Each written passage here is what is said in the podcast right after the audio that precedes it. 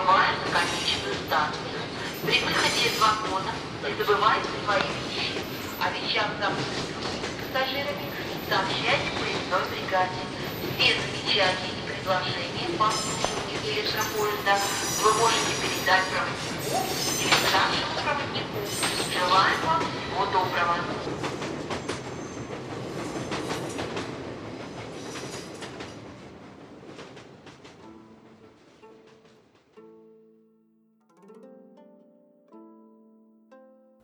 Здравствуйте, уважаемые слушатели, это станция «Конечная», подкаст для смертных.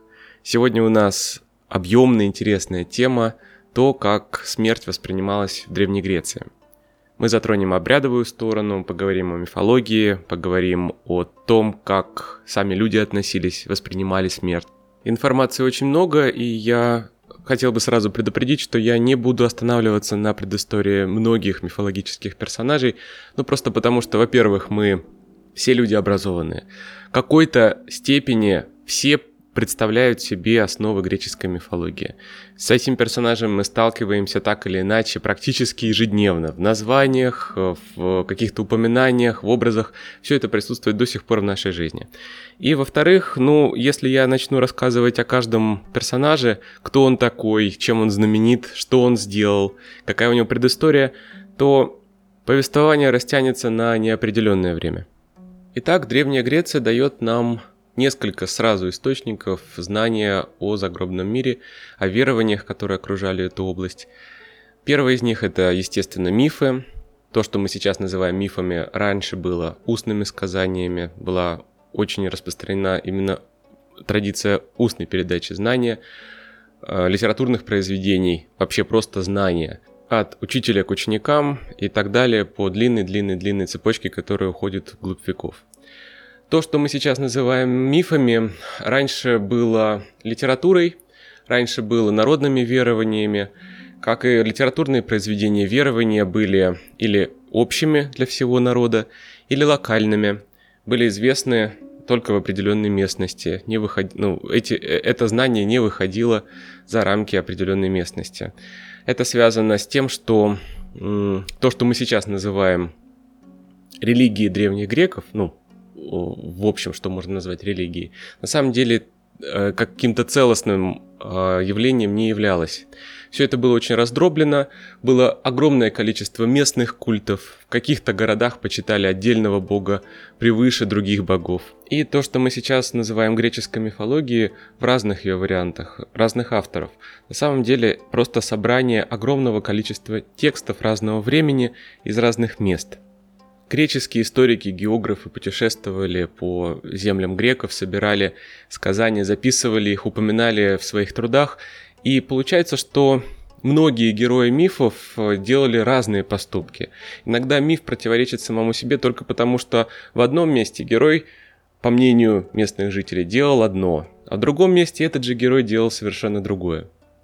Отсюда много версий одного и того же мифа, отсюда много версий даже представления о каких-то фундаментальных вещах, в том числе и о царстве мертвых. О его виде, облике, о его месте расположения, о том, связано ли оно с царством живых, можно ли попасть туда, как туда попасть. Очень много вариантов описания. Второй важный и достоверный источник знания о верованиях древних греков – это керамика – керамика бытовая, которая была украшена сценами из мифов, и керамика культовая. Прежде всего это сосуды ликифы. Ликифы, сосуды для хранения ароматического масла, использовались именно как подношение мертвым. В этих э, сосудах приносили благовония, ставили их на могилы, и в определенный период греческой истории ликифы стали своеобразным символом подношения мертвым. И эти вазы стали воять в камне в виде надгробий. Плюс определенный массив информации содержится и в других произведениях искусства, в статуях, барельефах, рельефах и древнегреческой живописи, ну, в той части, которая до нас дошла, которая уцелела. И третий источник – это, конечно же, греческая философия, и там эсхатология, личная эсхатология, представлена очень подробно. И что удивительно, эти представления слабо связаны с распространенными верованиями и культами того времени – И все эти три источника позволяют нам довольно подробно воссоздать картину развития древнегреческой мысли, которая касается загробного мира и посмертия. От самых древних, архаичных форм к возвышенным системам древнегреческой философской мысли – и также необходимо сказать, что наследие Древней Греции, прежде всего искусство и философия, оказали огромное влияние на развитие искусства, философии и религиозной мысли всей Европы в последующие времена. А, в римский период и далее, вплоть до нового времени. Ну и, конечно же, говоря о Древней Греции, мы начнем с Гомера. Гомер, его произведение, как эпос, это прежде всего отражение самого народа, Произведения Гомера поистине народные, то, что народ полагает для себя важным, те добродетели, к которым стремятся его представители, все это дано, описано, вот этот культурный код, как мы сейчас могли бы назвать, все это описано в текстах Гомера. В Илиаде и Одиссее вы не найдете личного отношения автора к описываемому. Там нет какого-то догмата, нет какой-то критики, нет ничего, что могло бы выразить личность автора. Есть только события и герои, больше нет ничего за этим. Итак, мир Гомера – это мир богов и людей. Люди соседствуют с богами, поклоняются им, а боги, как и люди, подвластны скорби, заботам, вражде, ненависти и любви. Самое главное отличие богов и людей – это смерть. Эпитет, которым обозначаются люди – это смертные. Смертные – это оттуда, из Древней Греции. Так вот, боги свободны от смерти. Они знают свою судьбу. Они знают, что они бессмертны. Они могут пить амбросию и вкушать нектар. Но они никогда не узнают, что такое смерть. В отличие от людей, чей удел – это только смерть в конце жизни. Давным-давно было время, когда боги непосредственно обращались с людьми, они любили и похищали смертных жен, богини сами отдавались смертным.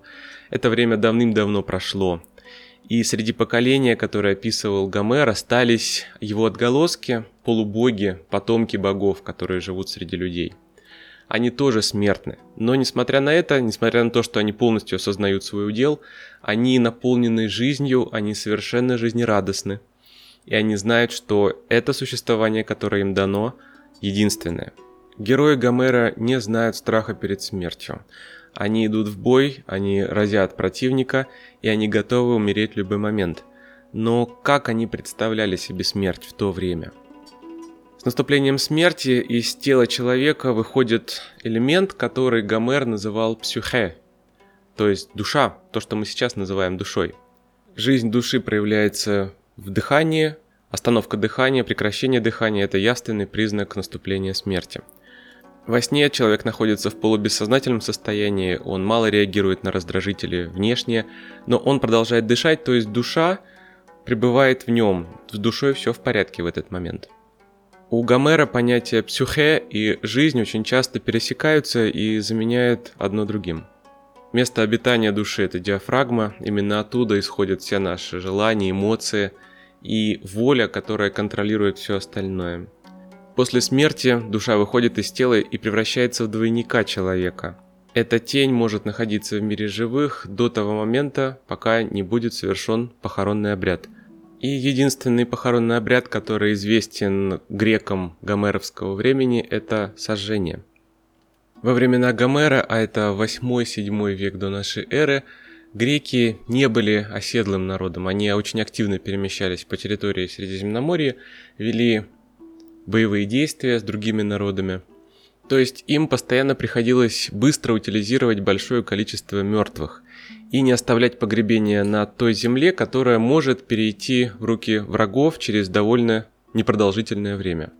А далее душа отправляется в путешествие в Аид, куда она может попасть сама или при помощи бога Гермеса, который исполнял обязанности не только посланника богов, но еще и бога-проводника. Владыка преисподней носит то же имя, что и само место, это Аид или Гадес. У него есть супруга, жена Персифона, очень трагический персонаж. А у Гомера нет описания Аида, как он выглядит. Есть только эпитеты. Неукротимый, неумолимый, злой, худший из богов. Аид доступен только для мертвых. Есть, конечно, исключения, и эти исключения случались постоянно в древнегреческой мифологии. Из знаменитых персонажей там побывали Геракл, Одиссей, Орфей, Сизиф. Кто-то из них вернулся, кто-то нет. Но так или иначе, все-таки живые теоретически могут попасть в царство мертвых. И далее, э, с ходом истории, эта идея будет развиваться. В Аиде души не сохраняют образы живых, они утрачивают все воспоминания о царстве живых, они не могут думать, они не могут чувствовать там. То есть это царство мрака, царство такого туманного существования небытия. И во времена Гомера все почести мертвым отдаются только при похоронах, дальше нет никакого культа умерших. Мертвые остаются в памяти только у живых – и это твоя обязанность запомниться своими поступками и делами, так, чтобы твое имя не умерло вместе с тобой. Наряду с современными ему обычаями Гомер также упоминает и о совершенно архаичных формах культа мертвых. Это похоронный обряд, который описывается у него. Приносятся на месте погребения кровавые жертвы, животные и люди. Они горят на одном костре вместе с умершим – Затем следует возлияние, которое продолжается всю ночь. Какие-то игрища устраиваются в честь мертвого. Скорее всего, во времена, которые предшествовали Гомеру, души умерших, мертвые, представлялись как кровожадные существа, которые, которых нужно задобрить, задобрить жертвами, успокоить их, оставить их в мире мертвых, так, чтобы они не могли вернуться. Скорее всего, идея возвращения мертвых в мир живых существовала очень-очень давно. Но в гомеровские времена мертвые, они уже мертвые, они не могут общаться с живыми. В Одиссее также мы находим отклик тех давних времен, когда Одиссей спускается в Аид. Аид отделен от мира четырьмя реками. Это Херон, Перифлегетон, Кокит и Стикс. И чтобы достичь этого места, Одиссею пришлось плыть далеко-далеко по морю в страну, где нет солнца, за океан, который обтекает землю вокруг. Там ему приходится принести жертву для того, чтобы тень человека испила крови и вернулась в сознание от своего беспамятства, этого вечного, в котором она пребывает в Аиде. Жертва, кровь дает возможность тени не только помнить, но еще и говорить. Здесь очень важный момент, обратите внимание. По ту сторону у древних греков беспамятство и забвение – нет никакого воздаяния за дела, которые ты сделал при жизни. И если мы читаем мифы Древней Греции, то мы а, обращаем внимание на очень интересную вещь. Воздаяние за грехи ожидает человека уже при этой жизни. Он будет наказан э, богами именно сейчас, когда он совершил злое деяние. И если не он будет наказан, то обязательно будут наказаны его потомки. Кара богов и их гнев обязательно обрушится на этих людей. Но только при жизни. И опять же греки не смогли избежать исключений. Есть мученики, которые присутствуют в Аиде во плоти. Они испытывают муки постоянно и не могут прикоснуться к этому блаженному для них забвению. Это Тантал, Сизиф и Титий. Кроме Аида есть еще один вариант посмертного существования, и его удостаиваются далеко не многие, избранные только. Это великие герои или смертные, которые действительно угодны богам. Их можно пересчитать по пальцам, ну, я могу вспомнить только Ганимеда и Геракла. Ганимед стал виночерпием у Зевса, а Геракл после своей мучительной смерти был воскрешен богами и вознесен на небо во плоти, чтобы пребывать с ними вечно. То есть возможность существования сохранением памяти и чувств, при этом в вечном блаженстве, уже существовало в те древние времена. Давайте сделаем здесь небольшой перерыв и вообще разберемся, кто же такой этот самый Аид. Значит, э, первоначально он был сыном Крона. Крон был временем, помните, богом времени. Он пожирал всех своих детей, и только Зевсу удалось победить его и заточить вместе с титанами в Тартар. У Зевса было еще два брата, это Посейдон и Аид – и они втроем поделили сферы влияния в нашем мире. Посейдону э, досталась морская стихия, Аиду достался подземный мир, а Зевс стал править небом. Крон правил в Золотом веке, когда все было идеально, и тогда считалось, что праведные люди после смерти попадают в Элизиум или на острова Блаженных, где они жили счастливо. а те, кто жил неправедно, заключались в Тартар. Суд над ними вершили живые в день кончины, то есть во время расставания души с телом, и этот суд был несправедлив. Аид, которому досталась преисподняя, и который правил островами блаженных, э, жаловался Зевсу, что к нему постоянно попадают люди, которые не заслуживают блаженства или наказания. В Золотом веке смертным был дан дар предвидения, и они могли судить душу справедливо или нет. Это уже было на их совести. Они могли лжесвидетельствовать или говорить правду. И тогда Зевс распорядился, чтобы людей лишили дара предвидения. Он остался только у мертвых или способных проникать в мир мертвых людей, то есть у жрецов, у оракулов. Отныне суд должен был происходить после смерти, и судья должен быть из мертвых, чтобы мог судить в согласии с душой. Зевс назначил судьями своих собственных сыновей а, Миноса, Радаманта и Иака. Они сидят на лугу у распутья двух дорог. Одна дорога ведет на острова Блаженных, а другая в Тартар. И каждая душа проходит через этот перекресток и через суд в загробном мире. Идея загробного суда у греков появилась позже, и мы об этом поговорим далее.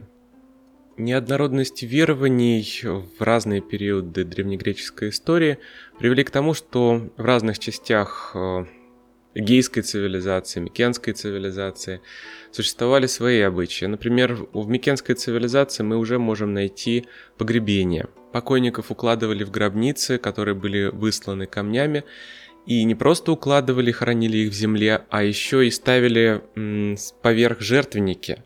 Причем жертвенники были подвержены воздействию огня. То есть периодически на этих жертвенниках э, зажигали огонь для того, чтобы приносить жертвы в память умершему. А это нам подсказывает уже идею культа предков. У Гомера об этом нет никаких упоминаний. А у Гесиода есть. Причем смерть у Гесиода полная противоположность смерти Гомера. После смерти души сохраняют память, герои наслаждаются на островах блаженных бессмертием. Но такое посмертное существование уготовлено опять же не всем, а только избранным. Обычный смертный также утратит память. У Гесиода, так же как и в Одиссее, Аид отделен от мира живых рекой, и Гесиод не упоминает, как именно души попадают в Аид. Впервые упоминание о перевозчике душ Хароне можно найти в поэме Миниада, она до нас не дошла, есть только ее описание. В общем, Харон, перевозчик, это такая надстройка над мифом обязательная. Этот герой должен был появиться, чтобы сделать миф более вещественным и понятным для многих, как именно души попадают в Аид. С помощью чего? С помощью лодки Харона. Итак, в Аиде есть две области, прямо противоположные друг другу. Это Тартар и Элизиум. Гесиод дает очень мрачное описание Тартара. Расстояние от земли до неба и Тартара одинаково. Медная наковальня, брошенная с неба, через 9 дней и ночей достигнет земли, а брошенная с земли через то же время достигнет Тартара. Тартар окружен медной оградой, вокруг него в три ряда простирается ночь, его охраняют старуки чудовища Кот, Бриарей и Гиес. В самых глубинах Тартара стоит покрытый черными тучами дом, это дом богини Никты, богини ночи.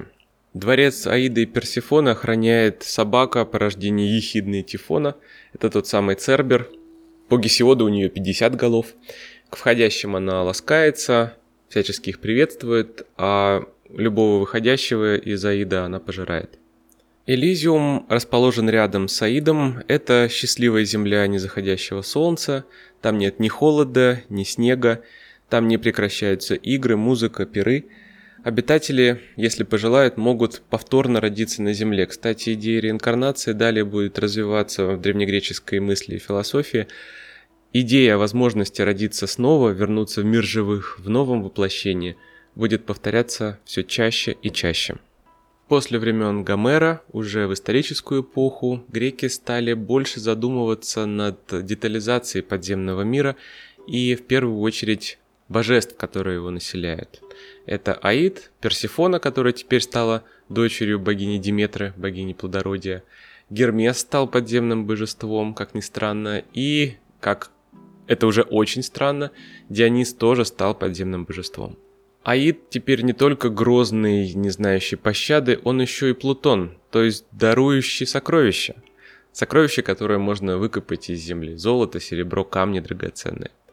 Царство Аида теперь соприкасается с миром мертвых непосредственно, то есть в земле есть некие щели, некие места, через которые можно войти в мир мертвых и вернуться обратно. Таких мест было довольно много, они были э, распространены по всей территории, которые населяли тогда греки. В этих местах существовали локальные культы, которые отвечали за связь мира мертвых и живых или задабривали подземных богов. И по сравнению с временами, которые описывал Гомер, полностью меняется представление живых о том, что нужно делать для блага души в загробном мире – в VI-V веках уже совершенно отчетливо можно наблюдать существование культа мертвых и культа предков. Прежде всего нужно сказать, что забота о почивших рассматривалась как долг, который на живых возлагали боги. И во время войны победители всегда разрешали врагам погребение павших на поле битвы, и никогда не было отказа в просьбе о перемирии для этой цели. Оставление умершего без погребения влекло за собой божественную кару, его душа не может сойти в уготованное для всех место, и она скитается среди умерших, проявляя свой гнев, свою злобу, выплескивая их на живых и принося им вред. Как выглядел похоронный обряд в то время? Сначала умершего обмывают, умощают, одевают в чистые одежды. И около ложа с телом ставят сосуды с маслом и благовониями, а у дверей комнаты, где лежал покойный, сосуд с водой, который приносили из чужого дома для того, чтобы этой водой могли очищаться выходящие из жилища, которое было осквернено присутствием покойника. У дверей дома ставили ветви кипариса, и это было знаком для проходящих мимо, что в доме есть покойник. Голову почившего украшали венком, обыкновенно из мирта, и лентами. В руки ему давали медовую лепешку. Прощание с умершим длилось целый день, его обязательно оплакивали родственницы, и в законах салона есть запрещение выражать горе всякого рода членовредительством. То есть есть какой-то обычай, более ранний, более древний, выражать скорбь именно в таких формах, наносить себе повреждения. И вообще у древних греков было в позднюю эпоху было социально приемлемым поведение очень сдержанное на похоронах, проявление эмоций считалось варварством. Само погребение совершалось на третий день после смерти, покойника несли до места погребения на ложе в торжественной процессии, и в этой процессии обязаны были принимать участие все родственники. Тип погребения сожжения. Причем он не был единственным. Потому что во многих местах расселения греков мы до сих пор можем найти Обычное погребение, причем разных веков, рядом с местами для сожжения. Если происходило сожжение, то кости и прах собирал в урну сын умершего, урну закапывали в землю и воздвигали на этом месте памятник. В случаях погребения прах клали в гроб, туда же ставили утварь, сосуды разные и оружие. При погребении совершается возлияние на гроб вина, масла и меда – После погребения участники собираются на трапезу, хозяином которой считается почивший. Ему воздают при этом всякие похвалы. На третий и девятый день после похорон, ничего не, не напоминает, приносят на могилу яство и совершают возлияние. С этих пор забота о почившем входит в круг точно установленных обязанностей его потомков. В определенные сроки покойный должен получать от них надлежащие ему по закону Такими днями было 30 число каждого месяца, день рождения покойного, и пятый день месяца Бейдромиона, считавшийся общим днем рождения всех умерших. Бейдромион месяц где-то с середины сентября по середину октября примерно. И с этих пор душа имеет прямую потребность в приношениях от живущих. В известные дни она покидает свое подземное жилище, общается с мертвыми, может причинять им зло даже – она сохраняет сознание и силы живого человека, при этом обладает могуществом, которое превосходит все силы смертных. Теперь жертвы приносили богам и мертвым. Аристофан так и говорит, мы приносим мертвым жертву как богам. Отдельно стоит упомянуть еще и о культе героев. Почитание героев стояло у греков наравне с почитанием богов, и в законах дракона, это 7 век до нашей эры, культ героев вменен гражданину в первый долг наравне с почитанием богов. Этот культ был настолько мощным, что удивлял и поражал представителей других народов. Царь Ксеркс, персидский царь, когда он стоял на полях Трои в походе на Грецию, услышал рассказ местных жителей о Троянской войне. Он был настолько поражен тем, что происходило давным-давно, был просто шокирован славой героев, которые пали здесь, что он приказал принести в жертву тысячу животных и окропить вином стены Трои. Героем в то время мог стать каждый, совершивший что-то выдающееся. Подвиг на войне, победа в Олимпийских играх, долгое плавание и основание нового города греческого в Малой Азии, на берегах Черного моря, на Сицилии, в Италии, там, где есть греческие города – их основатели считались героями и им возносились почести, которые были равны божественным. В честь умерших героев, не тех мифических, которые давно были, а тех, которых знали люди, видели их, помнили их имена, устраивались празднества, устраивались жертвоприношения, возлияния. Остаться в памяти соплеменников благодаря своим свершениям считалось высшей доблестью греков – еще одной значимой чертой культа мертвых Древней Греции стали мистерии. Мистерии представляют собой какой-то обряд или даже целый набор обрядов. Как они возникли и как они развивались, нам неизвестно, как неизвестно само содержание этого культа. Нам известны только общие внешние черты. Само содержание представляло собой тайну, и любой посвященный был обязан ее хранить, передавать только в устной традиции такому же посвященному. По легенде, сама богиня плодородия Диметра научила смертных неким таинством в городе Элевсине. Ну, там была долгая история с похищением ее дочери, с самим Аидом. Очень интересный, хороший миф, я не буду его пересказывать, можете поискать сами. В общем, богиня сама научила смертных этим таинствам, и вот что пишет Софокл. «О трижды блаженны те из смертных, которые не сходят в Аид, узрев эти таинства – им одним дано там жить, прочих ожидают там одни только бедствия. К участию в мистериях допускались все люди без различия пола, возраста и положения. Дети и рабы могли быть его участниками наравне со свободными и полноправными гражданами и со взрослыми. Жречество в этом культе было наследственным и передавалось только в двух фамилиях – от отца к сыну. Главное празднество называлось Большая Мистерия. Она происходила в Байдромеон и длилась 10 дней – Праздник начинался с торжественного призыва мистов, то есть участников, посвященных через глашатая и их сбора. Второй день носил название «На море Мисты», когда происходило шествие из Афин на берег моря, где совершалось очищение. Потом следовало жертвоприношение в Афинах и шествие из Афин в Элевсин. И уже там происходили всеночные бдения, в которых разыгрывались для посвященных таинственные действия, производившие разные мифологические сюжеты. При этом посвященные испытывали ужас смерти и радость жизни. Зрелище сопровождалось чтением священных текстов, естественно, которые тоже передавались в устной традиции, они до нас не дошли, и участие в таинствах давало надежду на лучший удел в загробном мире. Вера в силу таинства была очень сильной в течение целого ряда веков – Посвященные называли себя чистыми, и Цицерон писал, что мистерии оказали большое воздействие на нравы греков. И, как мы видим, лучший удел за гробом – это не награда за добродетель в земной жизни, а награда за участие, просто за причастность к этим самым мистериям. То есть здесь моральный уровень человека и его достоинства, его качества какие-то никак не связаны с лучшей жизнью после смерти. Я тут обращу внимание вот на что. Опять, как и в случае с книгой мертвых, египетской книгой мертвых, мы сталкиваемся с каким-то тайным знанием, которое передавалось из поколения в поколение, с каким-то кодом, культурным кодом, религиозным кодом, причастность к которому дает человеку шанс, надежду на лучшую жизнь после смерти. Другой вид мистерии назывался орфическими, его поклонники назывались орфиками, и о мистериях Орфея – свидетельствуют Еврипид, Аристофан, Платон, Демосфен и другие историки. Опять же, до нас не дошли никакие детали священнодействий, которые были приняты в этой среде. До нас дошло только содержание самого культа. Те верования, которые были распространены среди его почитателей.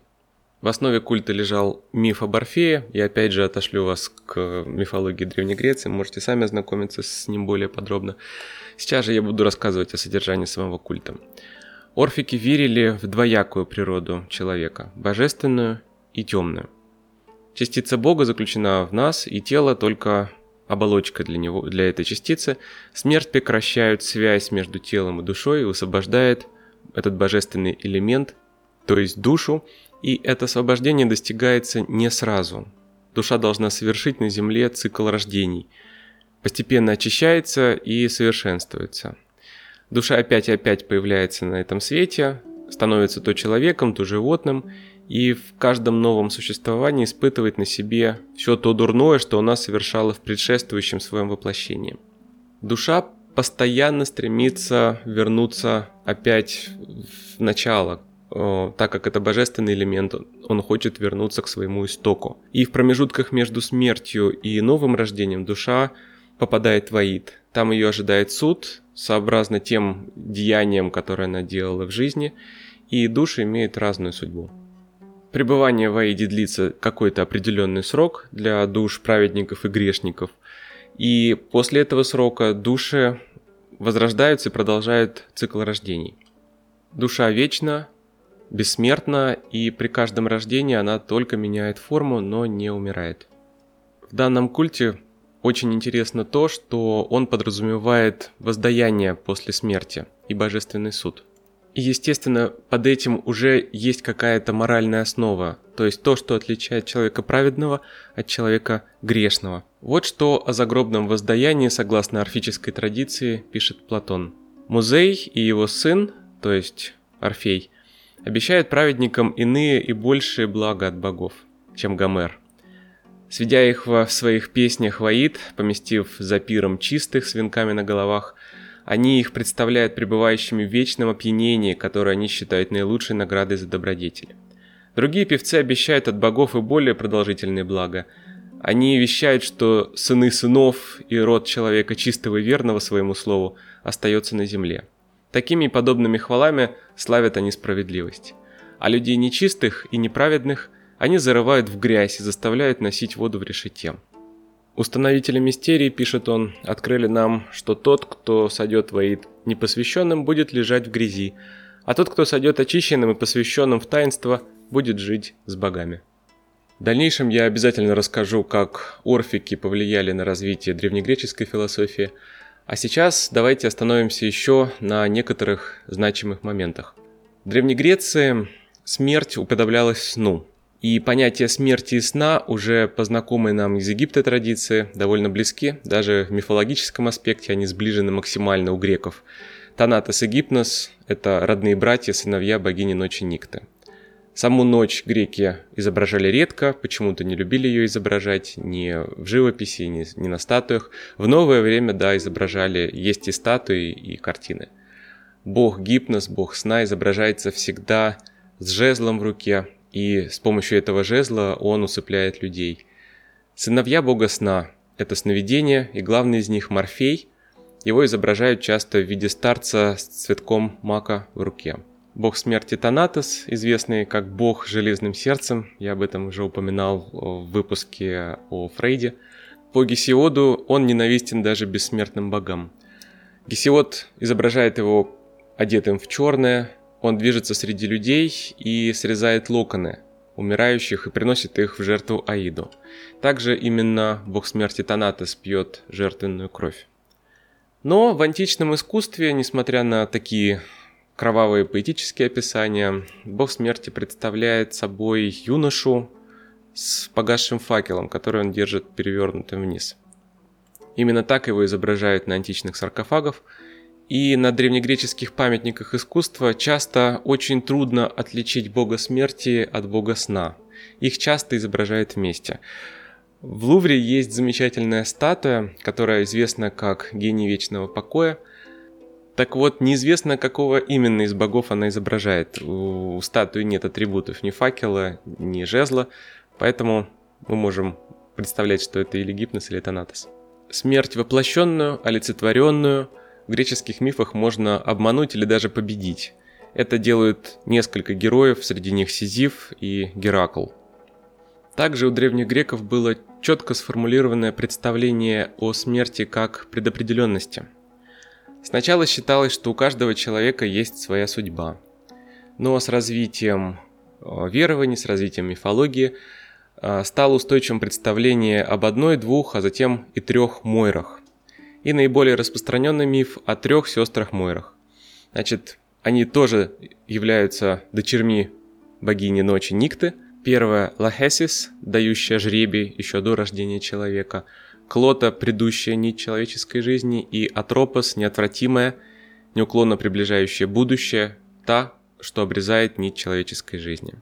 Лахесис изображается с меркой или весами, Клота с веретеном, а Тропос с книгой жизни и ножницами – Лахесис отвечала за прошлое, она назначала жребии до рождения человека, затем следила за его исполнением. Она разматывала и пропускала сквозь жизненные невзгоды и превратности пряжу жизни человека, из которой получалась нить. При этом невозможно было нарушить жребий, поскольку его, за его исполнением также еще следили и боги Олимпа. Клота была Мойрой настоящего, она прила нить судьбы, на которую нанизывались события жизни человека. Атропос – это Мойра будущего, она перерезала ножницами нечеловеческой жизни и обрывала ее. В римскую эпоху Мойрам соответствовали три богини судьбы, три парки – Децима, Нона и Морта. В искусстве их принято изображать или как трех старух, или как девушку, женщину и старуху. Говоря о погребальных обрядах Древней Греции, нельзя не упомянуть о некрополях.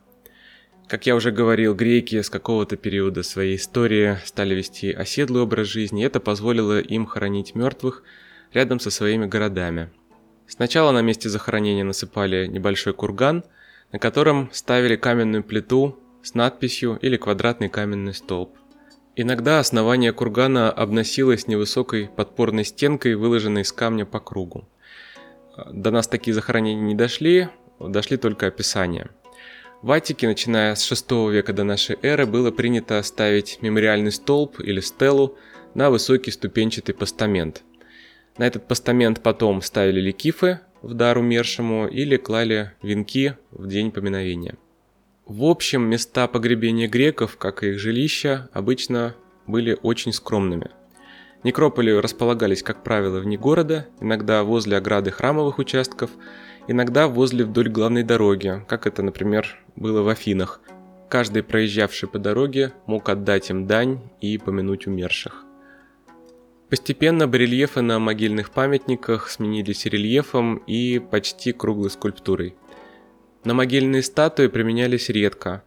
Они представляли покойного или его горюющих рабынь, тех, кто оплакивал его, или большого пса, вечного верного стража могилы своего хозяина.